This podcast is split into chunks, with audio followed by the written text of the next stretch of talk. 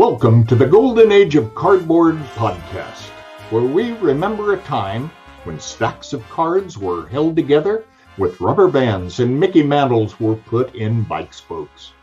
We hope you will enjoy and reminisce as you come along with us as we tell stories about the baseball cards from the golden age of baseball. We will examine the state of the vintage baseball card market and talk to some of the greatest collectors in the hobby. You won't be hearing us talk about any chrome or shiny cards here. Now, to take you on this retrospective journey, here's your host, direct from the shallow end of the gene pool, my son, Mike Moynihan. Yo and hello, everybody. Mike here. Welcome to another episode of the Golden Age of Cardboard podcast. I'm your host this week, every week. Glad you are here and glad to be talking sports cards and maybe even a little sports tonight because as we're recording this, uh, we have I've just learned that Brooks Robinson passed away today. Another baseball great, a baseball legend. And I'm sure that my guests and I will get into that tonight. Uh, we've got not a whole lot going on in the hobby, but I'm going to do this. This is a series. I've had a couple of episodes with this gentleman on with me, and it seems like we just have great conversations. So, this series I'm going to start on, I'll do it every once in a while Conversations with Keating and it's my good friend. You guys all know him. You love him. It's John Keating. John, how you doing, man? Good, Mike. How are you? Good. Where are you in this great land of ours? I am in the armpit of America, Houston, Texas. Uh, careful, careful. Home of, it's home of my in-laws, so I can say that. The the irony is, people from the Metroplex hate Houstonians by and large. Like there's a genuine rivalry between Houston and Texas. Certainly baseball right now, we're in a rivalry right now with the Astros trying to clinch a playoff berth for the Rangers.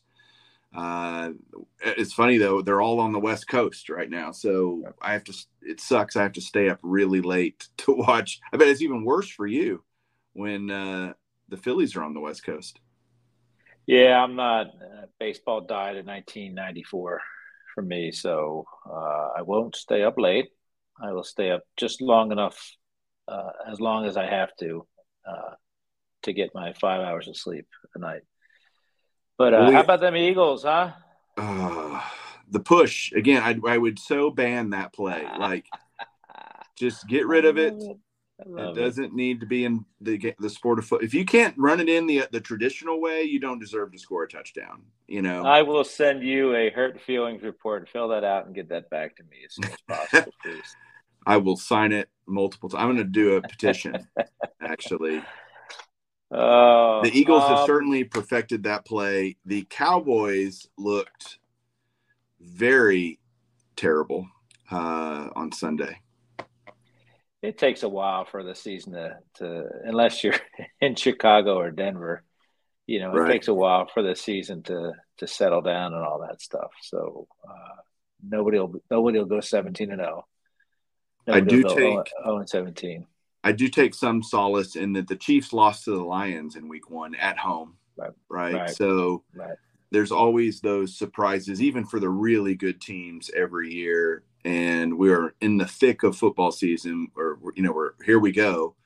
College football's been great so far. Um, Penn State had you a know, big win the other night yeah you, you know what uh, there was a trend that, that emerged this year i know it didn't only happen in philadelphia but uh, the premise of not playing your starters in the preseason at all and how that affects the season. The, the Eagles are a little sluggish right now, and I think that that was the case with a couple teams. They didn't really play their starters. So, uh, and, I, and I think the coach in Philadelphia has realized that was a mistake. Uh, obviously, we know why they don't do it. Uh, injuries, and I think they're they're building towards a peak later in the season. But uh, the the preseason football is always uh, a hot button topic because it's just a money grab but you still need to play games. I know they do a lot of uh, in, inter squad uh, practices and stuff like that. But uh, it's a, it's a phenomenon that, that that did emerge the first couple of weeks of the season. I think some of those teams are starting to shake the rust off as well. How fast will we lose listeners if we just continue to talk about football and a vintage baseball card show? Is that a good idea? Well, one more thing, if you don't mind. I'm in Houston, sure. and I did I did finish my 1979 Topps football set this weekend by getting the Earl Campbell rookie at the Philadelphia Card Show. So, Houston, uh, Philly Card Show, vintage. Uh, we nailed it right there. I didn't talk baseball, uh, but yeah. So I'm happy to finally finish that set after 44 years. Uh, okay. Earl Campbell, by the way, was was a beast. For those who who uh, were around, and Earl Campbell also had an interesting relationship with Topps. He kind of stopped allowing them to use his card after a year, and he was on a couple, like a team checklist and a, a leader's card and his rookie card, and not not much other footprint did he leave on the hobby. I too picked up an Earl Campbell rookie card recently uh, in Austin at a okay. chasing cardboard deal. I got a PSA eight, and I was so happy because I've completed the Earl Campbell player run with one card.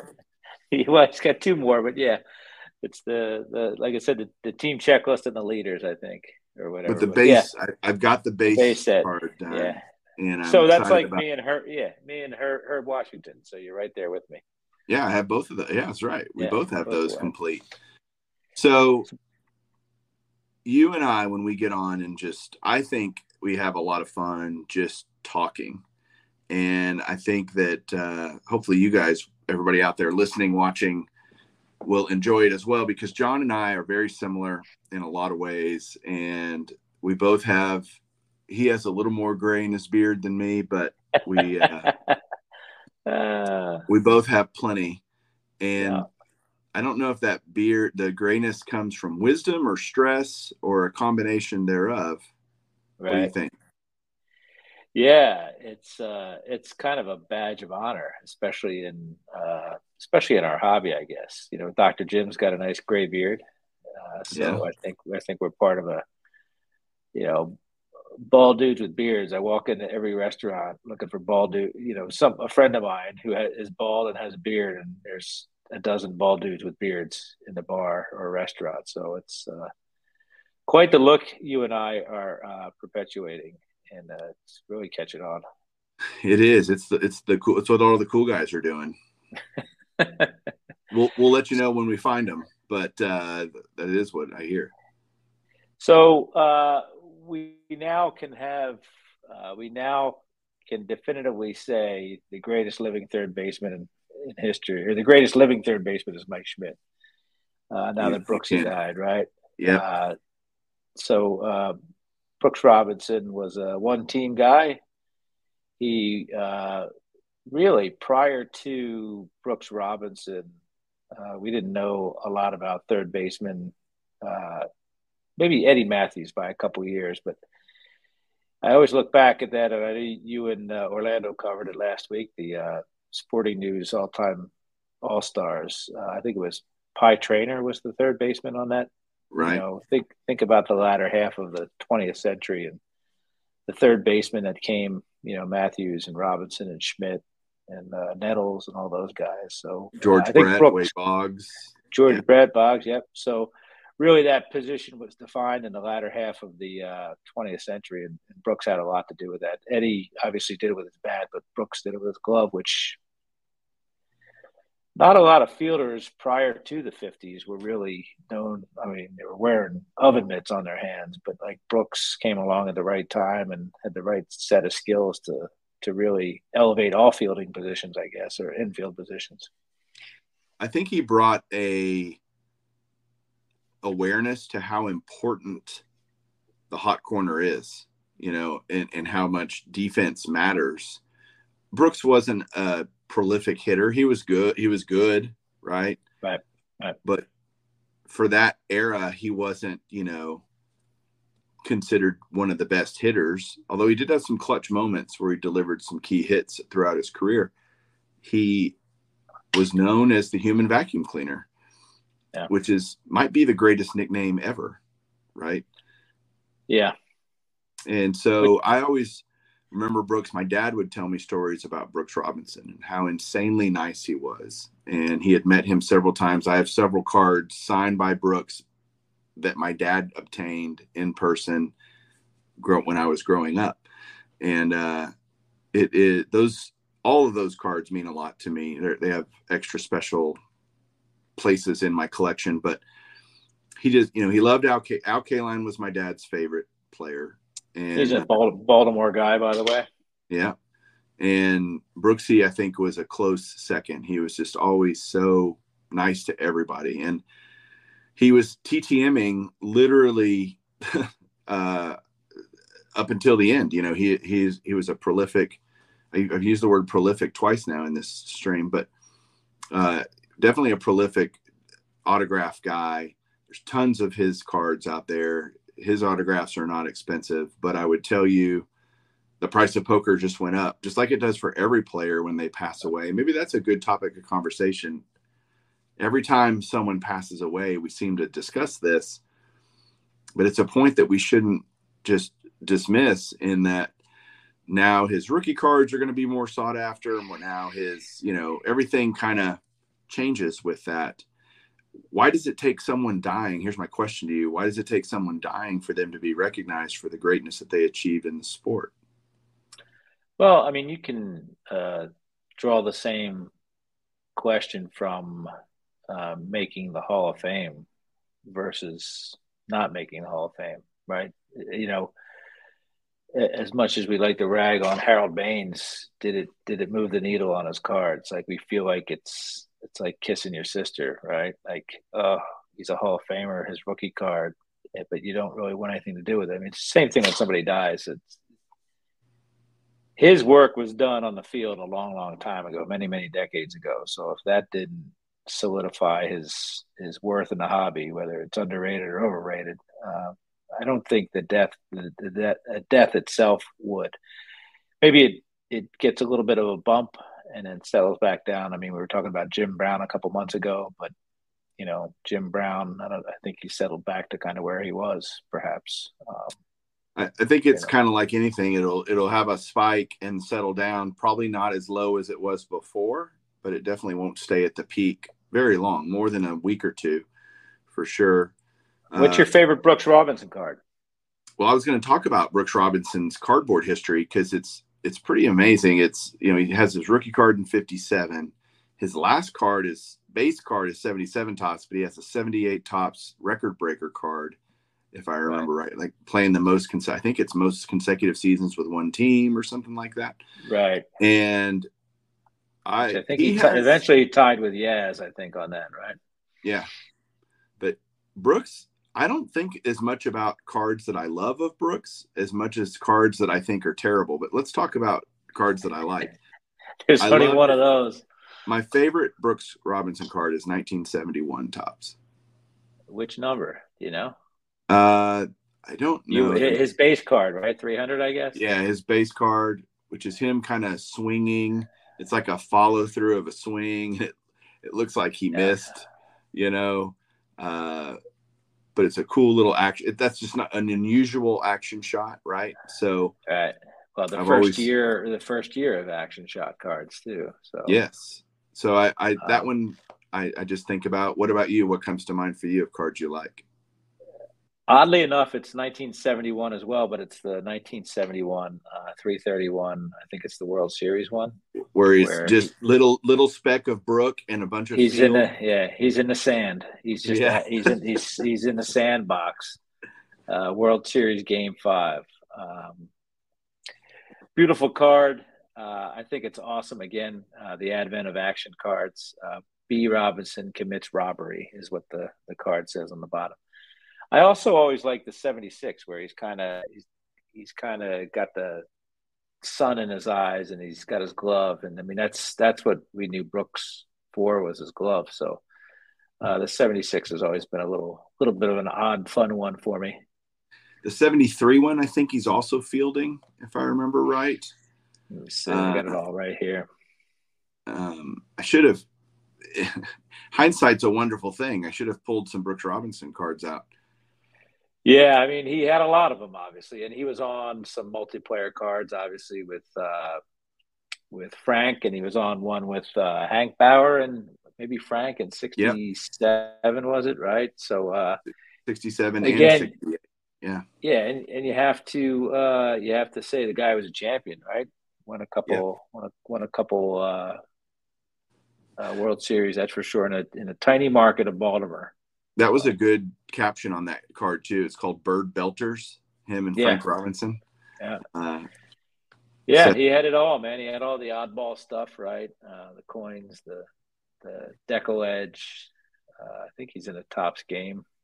Topps Super, you know, yeah. Topps Giants, you know. Yep, got them all. Uh, and Topps Super, all those. So he he spanned really a huge amount of years over cardboard, right? I mean, that's a a very long career. And but I got to say, and I want to get your reaction to this. His 58 card might be the ugliest card of any superstar. I mean, what's he doing? It is tops. I bought that. I got that within the last, I guess, year and a half. I finished when I finished my 58 set. I took him to In-N-Out Burger and propped him up and took a picture. And it's, it's, it's funny to look at, right? Everything's funny about it. His his, his collar sticking out of his his uh, shirt, his look, and I always say how crazy it is after one of the most fresh faced, uh, bright eyed cards ever. His 57 rookie. He looked like a guy that in 365 days has been beaten down and uh, yeah, ch- churned up by the world. I mean, it's there's only a year or maybe even less than a year between when the two pictures were taken. It's it's hilarious. It is. It's hilarious. It is. A- it's one of those jokes. Uh, it's one of those jokes that all or it, will always make it'll always uh, give people a reaction as they discover vintage cars and go back. And somebody right now is on eBay buying a '58 Brooks Robinson and probably chuckling to themselves. His 58 is actually quite expensive.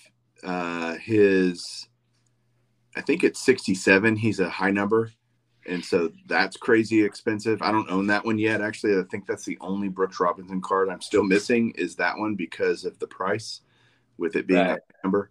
Um, I need to just do a, a Brooks Robinson player showcase, even though it's not complete, just in honor of his passing and. Yeah, card 600 is uh, the 67. There you go. And uh, card number one is the uh, one with Bauer and and uh, Frank Robinson. So uh, yeah, he he had. Uh, I'm surprised Ray from Philly hasn't hasn't done that run yet, but uh, you know he was able to finish the As one, but this one would probably kill him for sure. Uh, so much going on there. Uh, I've got a lot of his cards. I think I have 77, 77 of his cards, and that's without trying. So that just goes to show you how many cards uh, Brooks has. Um, all the way up until 2022, I think, or even this year. I think there's the 22 platinum anniversary, which was released this year. So, is he in that? He's in that. Yeah, Michael had a had a, a sale tonight, and he had him up on a card stand, which was neat. Nice little chrome version of a Brooks uh, reimagined as part of the 53 set, uh, which is kind of cool. I'm looking at my list of autographs. I have 54 Brooks Robinson autographs. wow. And Why on earth do I need 54 yeah. Brooks Robinson autographs? I don't know.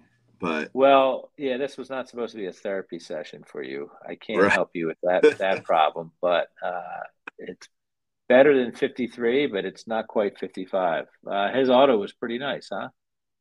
Uh, it was different. He lots of times had to stack his autograph because he wrote large and he would long name long name so he brooks yeah. and then robinson underneath uh, which actually was kind of cool his autograph is incredibly easy to to like yep that's brooks robinson you can rec it's easily recognizable and hard to fake, I would think. Not that I think many people are faking Brooks Robinson autographs simply because he's signed so much. He's right. signed so much. It's not wouldn't would be no point really. The value's not there.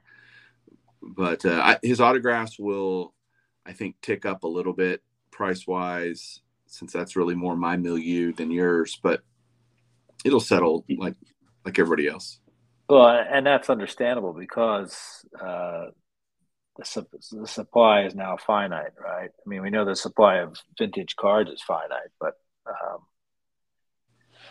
we there there's stashes of vintage cards that have yet to be discovered. Uh, sure. Whereas whereas autographs are they're out there, right? Nobody's I don't think anybody's sitting on a barn full of autographs uh, unless they're people from prior to Brooks Robinson. But uh, one other thing I wanted to say is Little Rock, Arkansas, is where uh, I learned where Little Rock, Arkansas was or where from uh, the back of a Brooks Robinson card back in the 70s. Had no idea there was a Little Rock. So, uh, again, baseball cards. Uh, we all learned a lot from the backs of baseball cards, and that's that's an example right there. I always, always, I always know where Brooks Robinson is from. That's awesome. Um, well, people like Little Rock better than Big Rock uh, for some reason. okay. Uh, they, they, just like what Little about Rock. Round Rock? What about Round Rock? That's Round Rock. That's right? just north. Well, it's north of where you are, and okay. a little bit west. But uh, come on, you have to admit the people in Texas are pretty nice. Come on. Did you skip the part or did not hear the part where I said my in-laws are from here? Oh, so they're not nice people in Texas. Okay, I get it. Right. My wife, yeah, my wife is uh, a pseudo Texan. She was born in PA but grew up here. But uh, anyway, uh, there's In-N-Out Burger, which is probably the most positive thing I could say about Texas uh, or Dallas, I should say. Or where am I? Houston, wherever I am. I'll be in Dallas tomorrow night, uh, stopping by at the airport. But yeah, I got a question. I got a question for you. Yeah. Um, have you ever talked about what your biggest hobby regret was? No. Um, and I wonder, and it can't be something. It can't be a layup like, oh, I should have gotten, you know, a Mike Trout when it was five bucks, or I should have gotten a Mickey Mantle, fifty-two Mantle when it was thirteen hundred bucks. It has to be something. Uh, has to be something obvious, or, or clearly defined and, and an opportunity, uh, a true opportunity that was lost. I'm just wondering what that is for you. That's interesting because obviously I can think of just probably like you can and many other people watching or listening. We can all remember cards we wish we would have bought, right? Which is kind of what you're talking about. But for me, I would say I didn't get into vintage. I didn't start buying vintage soon enough. And just overall, my my hobby journey, I was stuck in player collector world, and right. I was so enthralled by that that I and focused that I didn't dive into vintage when I should have. Just overall, I would have been probably much happier back before, and I I kind of because I went I cheated on my players a lot, man. I would I would divorce them, uh, start cheating on them, divorce them, marry another player, cheat on them, divorce them. You know, it was the the between from Darryl Strawberry to Josh Hamilton and you know half a dozen players in between. I was always player a player collector for so long, and I thought it was smart. I was like, oh, I'm being so smart. I'm going to collect these great players and try to get all their cards, and it was fun to hunt for them and all that. Little did I know. Um, what a profound opportunity that I missed to not be in vintage as heavy as I, I, I think of all the hobby dollars that I kind of pissed away, you know, right. overall. Well, I would imagine too, when you, you, you paused after profound and, uh, I, I, I think you were going to say the opportunity missed uh, might have been some joy too, right? Because money's money, but like to get into, you know, the reason we we collect vintage cards is I think there's so much joy in it. Obviously, there's money attached, but there's fun stuff learning about players. I have, you know, a current kick, uh, pair of kicks going on right now. Player, you talk about player runs. I'm trying to get some player runs because they they both have stories that, and probably nobody else is collecting them. But it's the joy of discovering those little things that that I think uh, is is if you would have uh, wanted to capture that joy a lot sooner, I'm sure. That is 100% true. But like a lot of things, I dated a lot of girls before I married Julie, and I found the right one. you know, I found my forever one. And so we all, you know, I think it's not uncommon for collectors to go down multiple paths at the beginning of their journey and then going, you know what?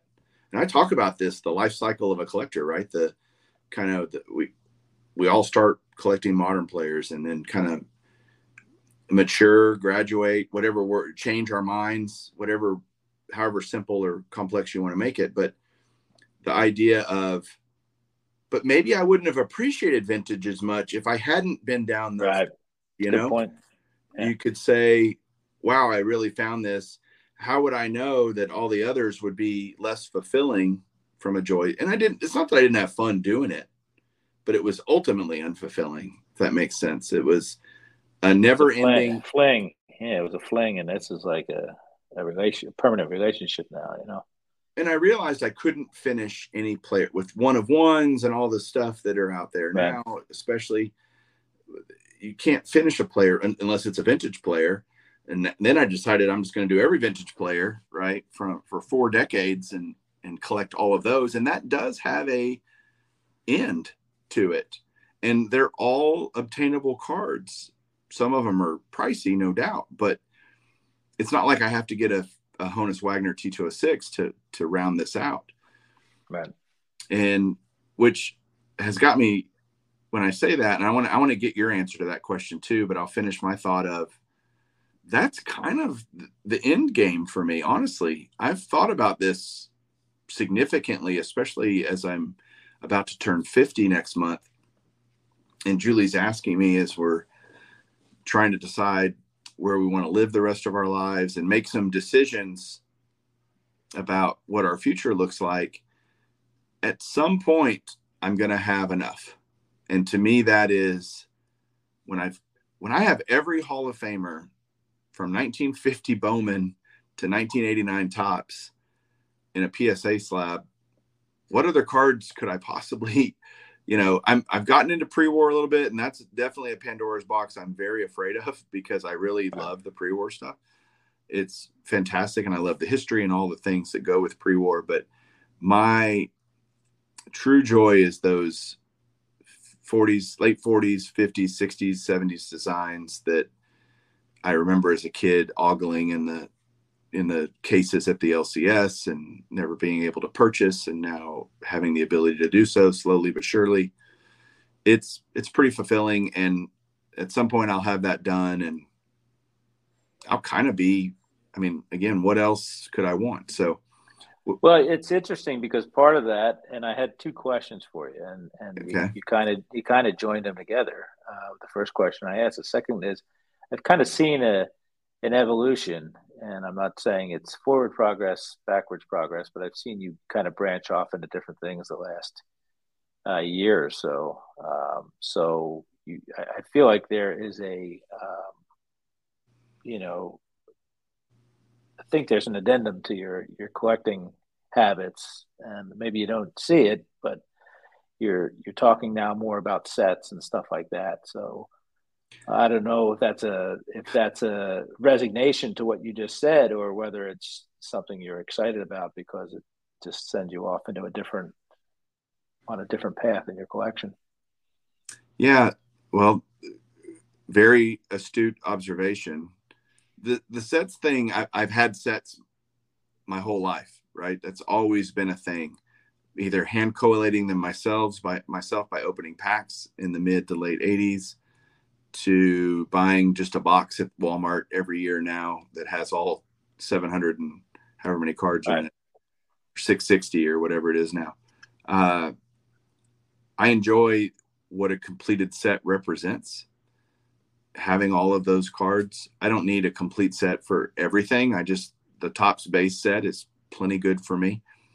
I'd love to have a binder wall someday with as many sets as I can. But let me tell you what a quirk that I haven't really told anybody. I want one in a box that's nice and safe, and then I want one in a binder. So I really want two sets if I'm being, which that's, is so uh, stupid, by the way. I think yeah, it's so a dumb. suicide mission, man. It's so dumb. Uh, but there's a difference between collecting vintage car, uh, completing a vintage set uh, as they say, post ipso facto, as as opposed to completing a set in real time, uh, you know, via packs or buying a buying a, a, factory set. That's the whole fun to me of, and and obviously a delineation we use in uh, the eras of collecting. Uh, there were no factory sets, minus one year prior to 1981, and it's more difficult now to put those sets together than it is to put together obviously a modern set. Well, I'll tell you, I am my set collecting journey to this point has been one of I'll call it very wide discretion in the sense that I don't need minty gem mint cards for a binder. I will take very mediocre conditioned cards is perfectly yeah. adequate for me. And because I've always struggled with this is the problem. I the reason I hadn't done a lot of vintage sets before. I, I kind of wanted to do my life run, you know, from 73 and keep that kind of going. But now that I've kind of journeyed prior to that on the timeline, it's been only if it's a really good deal like i'm not gonna do i'm not gonna go chasing after these sets and trying to spend gobs and gobs of money because i have a i have an inherent problem with paying you know some stupid amount of money for you know the backup second baseman for the chicago cubs in 19 you know 71 i just right. don't care i don't right. care about that card so why would i want to own it and pay good money for it when i don't really care other than to have that complete to to it's a completionist thing maybe for me. Yeah, uh, and it's interesting that you talk about uh, 1973 because it gets a little bit more difficult uh, the year prior to 72. Uh, you know, prior to 73, 72 is hard, 71 is hard, and then some of those ones in the mid 60s prior to 68. So, um, and I know you have what a 60 and a 65. 60, 65, 70. I've got partials right. of 10 other sets. But those have all come from big, giant lots that I'll buy when right. I'm getting the cards for relatively small amounts of money on a per card basis. So I'm like, okay, that's cool. You know, I'll do that.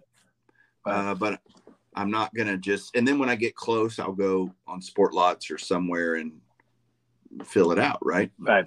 Well, it's, uh, it's neat because you're buying collections now and then you're buying, you're not necessarily buying uh, premier cards all the time. You're, you're, you're, you know, the, the basement collection is, is pretty impressive. When you first started showing me pictures, I was like, Mike, I don't care about 1981 scratch off baseballs. If you bought a whole basement full of those, I, I don't think you spent your money wisely, but it's neat to see the stuff come out of there and uh, influence the way uh, you collect as well. I think, you know, it's, yeah you don't you don't have to have you don't have to walk around every day with your 1971 list you know it's something that when opportunity strikes you can add another 20 cards or 15 cards or 100 cards depending on it so that's what's fun about it it's not always front burner stuff it's uh, which is why certain way of collecting is fun because it doesn't you, you don't run out of ideas or things or projects or whatever so um, the more you more different things you collect uh, the more you'll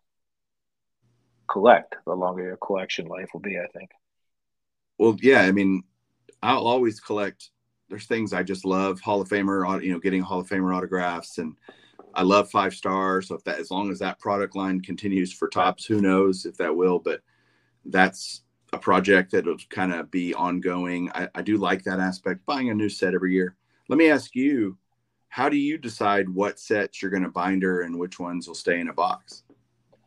Um, I'm way behind on that because uh, I have my 68 through uh, 68 through 79 in binders, as well as my 58 Topps. I have 56 in shoebox.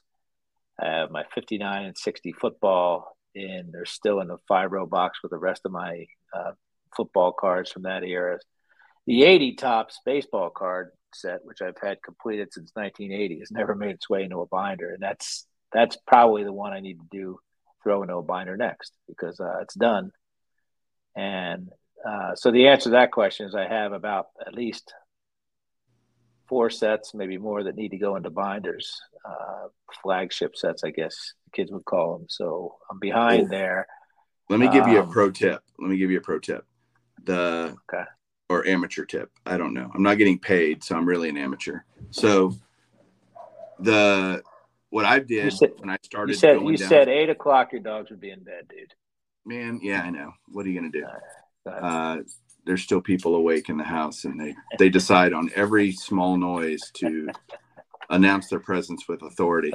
Uh, so when I went down this, okay, I'm going to start doing some sets and binders, and I thought, okay, binders are expensive, pages are expensive, you know and so what I did was I went on to Ultra Pro and signed up for because I wanted all. Here's the other thing, anal as it might be, I want all my sets in the same type of binder. Yeah. I don't want Frankenstein yeah. binders. You know, that's tough, man. That's tough. It's tough because I've got black ones and blue ones and maroon ones and yep. different styles and fonts and all this stuff. And I'm like, okay let's just start fresh. Luckily, I don't have a ton of binders that are, you know, I can, I can, I'm starting at a point where I, I haven't already sunk all this money into the, into this where, okay, let's do it right the first time. I've learned so my you need to buy, but you need to buy binders anyway, right? That's what you're saying. Right. And so I would go into Ultra Pro and I would just sign up for notifications of sales. And I I don't spend twelve ninety nine on a three ring binder. I wait and they come on sale every few times a year. They'll have a sale where you can buy binders for uh, six bucks, six ninety nine, six six bucks, something like that. That's much, which sounds silly, but it all adds up. You know, if you want to buy, think about it. If I want to have every top set in a binder from 1951, that's a lot of binders, 70 plus binders, right? So I just I wait for the sales and I'll buy a case you know, and that'll get me eight or 10 of them for significantly less than they are retail typically. Right. And, and like what if they discontinue them? Is it is it the black ones with the purple lettering or no? It... I'm a blue guy, so okay. uh, my binders are. I'll show you. Here's my. I thought you were going to say you signed up. You, you registered for the Binder of the Month Club, kind of like the, the Jelly of the Month Club and uh, National Lampoon's vaca- uh, Christmas Vacation. Uh, so oh, I'm there a you go. That's nice. Ultra Pro baseball blue, and then I I'll usually put a card down here, an example, but right. this is a 2021 set. This is the whole base set. I'll ultimately put all the update. I have all the update sets too because I buy those.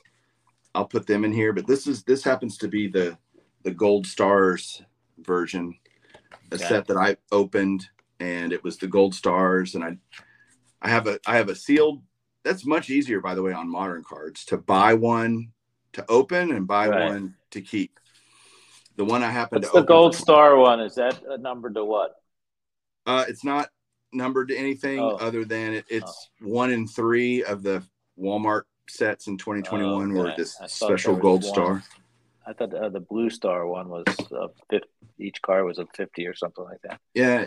So um, yeah, you put the card in the thing. I usually put a beater in there and a card that reminds me of set. But uh, at the top of the spine, I use uh, the labels, four by six labels, to um, for shipping. Right, with my thermal printer, I can make I can make them all look the same at the top, either a baseball with a year in it or a football with a year in it. That's my plan. Sure, the colors will be a bit a little bit different, but the spines will all have that same, you know, portrait label uh, with what you know. There'll be a little uniformity there, but uh, once you open it, though, forget it because I have hundred pages, eight eight eight uh, pocket pages, waiting to do my fifty-five set, uh, waiting to put my fifty-six set in, but I just I just haven't uh, done. I have I'm, I'm like eighty percent done the fifty-five set, but just I have the I have the binders, I have the pages. I just haven't gotten around to it yet.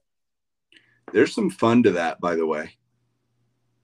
There's some yeah. joy to sitting down and putting a set in binders. Uh, it, yeah, it when you be... buy collections, though, have you have you have you conversely the opposite of joy, the uh, of, of, pulling you know 90 Fleer, 91 Donruss out of binder pages, like that kind of tempers the joy a little bit when you're when you're peeling cards, uh, junk wax cards out of binders.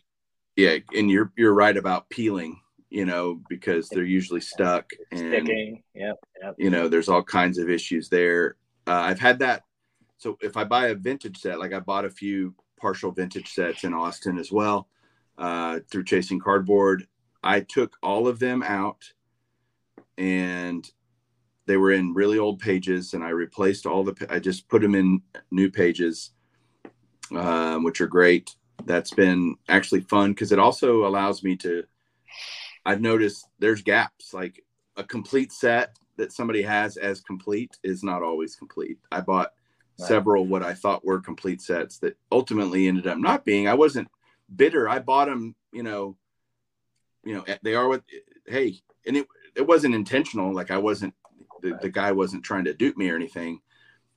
Uh, he thought they were complete sets. He had just never looked through it. And I systematically went through all the cards and put them in new binders, new pages, and noticed, oh, I'm missing quite a few or whatever. Uh, just, Right. But that's fun to me. I that's therapeutic to some degree. to Yeah, do- it is, and I and I, you know, I know you're accumulating stuff as it comes in. I do the same thing when I buy a collection. I'll I just did that with my '69 through '72s. I look at the condition of the cards, stack of 50 72s.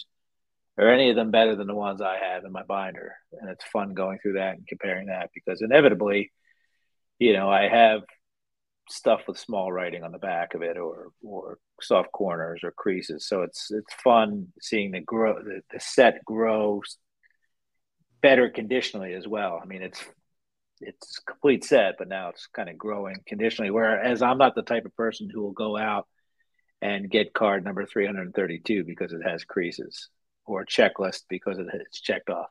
If it happens to come into my house and replace it, then that's great. So that's that's joy that I get as well. You know, I don't want to go out because again, we all know I want every car there is. If I dwell on the fact that my 72 set has a couple cards with creases or soft corners, then I'll I'll never get to getting or finishing another set because I'll too, be too worried about that. So, yeah it's good that you think that way i think because it is it can be and there are guys that obsess over a certain set and they want you know they really are very particular about condition and that's fine but i think you and i's point is there's so many other cards i'd rather get than Yeah. Yeah. not that again if it came up if it came on you like it just showed up one day or you bought it as part of another deal great but you're spending that time that hobby time looking for the the card you don't have not another one of a card you already have so when on Golden Age of Cardboard, as the kids say, the GAOC, when are you going to discover or praise uh, vintage football stuff? You're from the you're from a state that worships football. I can tell by the little high school stadiums that they build. When are you going to get into that? Because there's nothing more beautiful than vintage football cards from the 60s and 50s. well as honestly i haven't spent a ton of time i don't know a ton about it and that's just kind of this self-awareness of not knowing as much. I can recognize the sets. I can probably tell you certainly in the 70s and 80s which sets are which. But beyond that and you know this because you bought a bunch of these from me. When i bought another collection or through chasing cardboard here in fort worth i sold you a bunch of the football cards and they were absolutely gorgeous right? Right. and uh, i thought they were cool designs.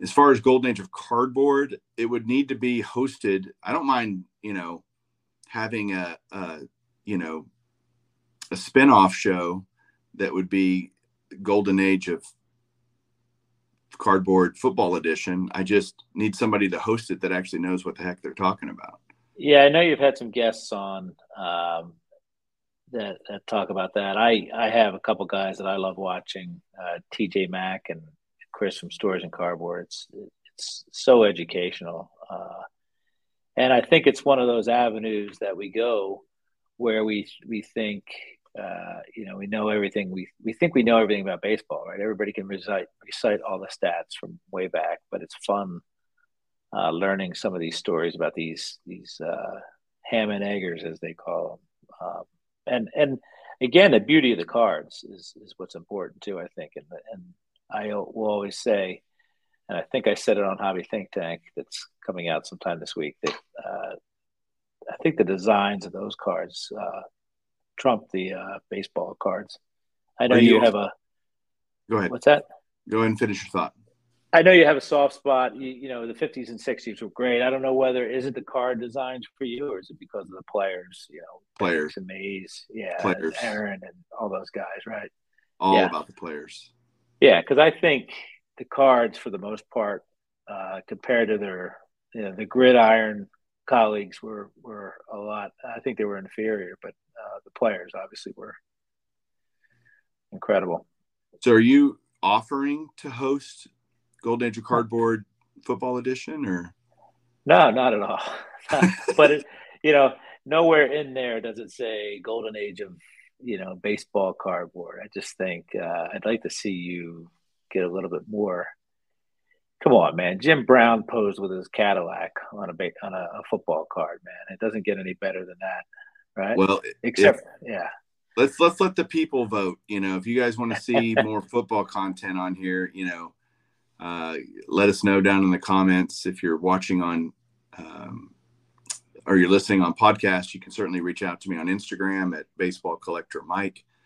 You can do that. Let me know if football is something you'd like to hear us talk more about, and then I'd have to I'll have to find somebody that actually knows what the heck they're talking about because I love you, man, but there's smarter people there about fo- vintage football Much than you. Right?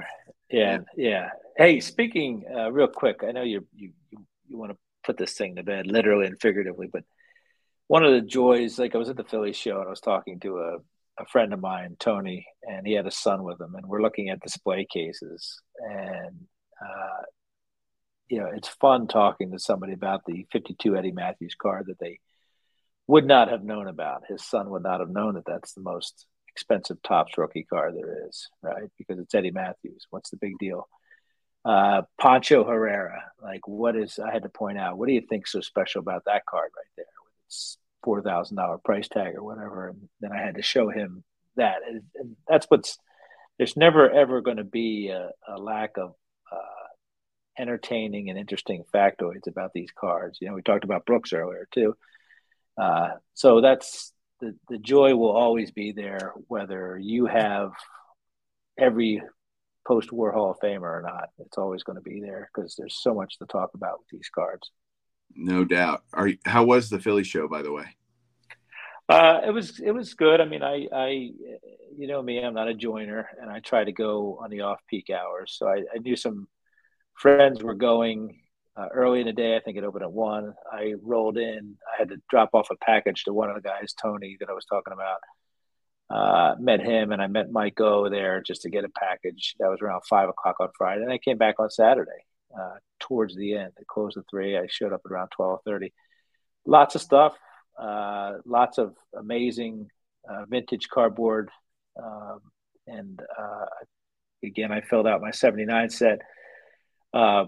Almost punched the ticket on my 73 set and knocked out most of my 70 set football. These are all football. So it, it was, it's, it's a great show. You could sit down uh, in a sea of binders and essentially uh, complete any set at any number of tables. I would say there's at least I don't know maybe ten tables at the Philly show where you can uh, get any card from any set. Uh, in fact, the Earl Campbell one was in a binder. I asked the guy, "Do you have an Earl Campbell rookie?" He's like, "Well, well let me check the binder, which is with all the other cards." Bam, it was in there. So it's uh, I, lo- I love that show for that reason. It's not all display cases. It's uh, you know, it's it's stuff like that where you can you can be a set completionist or you can get oddball stuff. Uh, you know, really fun oddball stuff as well. So, uh, good times though. I mean, it's they've got a they have a great amount of autograph guests there, and uh, just a it's it's a successful show. People people don't say many bad things about the Philly show for some reason. Well, two points. People. Two points. A, you're telling me it closes at three on a Saturday? That seems ridiculous. On a Sunday. On Sunday. Oh, okay. I avoid I, I avoided Saturday because uh, gotcha. As my um, friend Drew says, my people batteries only last so long. Right. So that okay, that makes way more sense. And there's two kind of bucket list show. Well, I guess I would say three that I'd really like to go to, and and the first one is the Strongsville show. I really want to do that show, and and I'm I'm looking at doing that next April. Uh, that's on my radar to do that. We've I want to do the Philly show uh, for sure, and then I want to do one of the Nashville shows. I hear they're pretty good, and my brother lives there, and I, so my brother actually John is going to the National next year. He called me. Oh. You know, he's not even into cards. Like he loves baseball and all that. We we grew up playing together and everything. He played at Vanderbilt and uh, he was a pitcher and I was a catcher, right? So he, he loves the sport and he and he's kind of gotten into cards and we had him as kids and they all kind of became mine and he's he's holding some bitterness about that by the way all these decades later but he's like well which ones are mine? He comes over he's like well, which ones are mine? I'm like none of them they're all mine. You haven't been uh, lugging them around with you for the last yeah, 30 years. right, they, right. the first move podcast, they dude? became mine.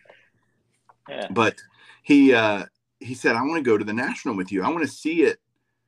You know i because he watches a lot of my videos and he'll especially stuff like that. And and so he's like it just looks like you're having so much fun. I want to go be a part of that. And i'm like well it is Well- a lot of fun just don't meet john keating he's kind of a jerk but Well, Cleveland is a big day out for people that live in Tennessee, so I can't. Uh, It's a good point. for, for, for wanting to go uptown. Um, I will tell you, Nashville isn't on my radar, but I would like to go to the National Expo in in Toronto um, because uh, I know you're you're uh, you've wetted your bed several times over the '78 OPC Eddie Murray that you have, but I'd love to to to get a lot of that. I mean, what better way to bang out a lot of '70s OPC than up there Toronto way, you know? yeah. Well awesome So, uh, man. Uh looks like we got to, a lot to look forward to as we continue this collecting journey and love the conversation. Love just we didn't have a plan guys. It was literally hit record. We knew we wanted to talk about brooks obviously because that news just broke and he was a great player and a great hall of famer. So And a great Other person by by all accounts, as as your dad can attest to. So. he can. He will personally attest to that and or at least from all his interactions with him. So thank you john again for being on the show. Love the conversation. Really appreciate your friendship and uh, your hobby love man. Cool. Thank you, sir. Appreciate it. all right guys. Well that's it for us. Let me get ready to shut this thing down. Thank you guys for watching. Thanks for listening. We'll catch you next week for another episode. Keep collecting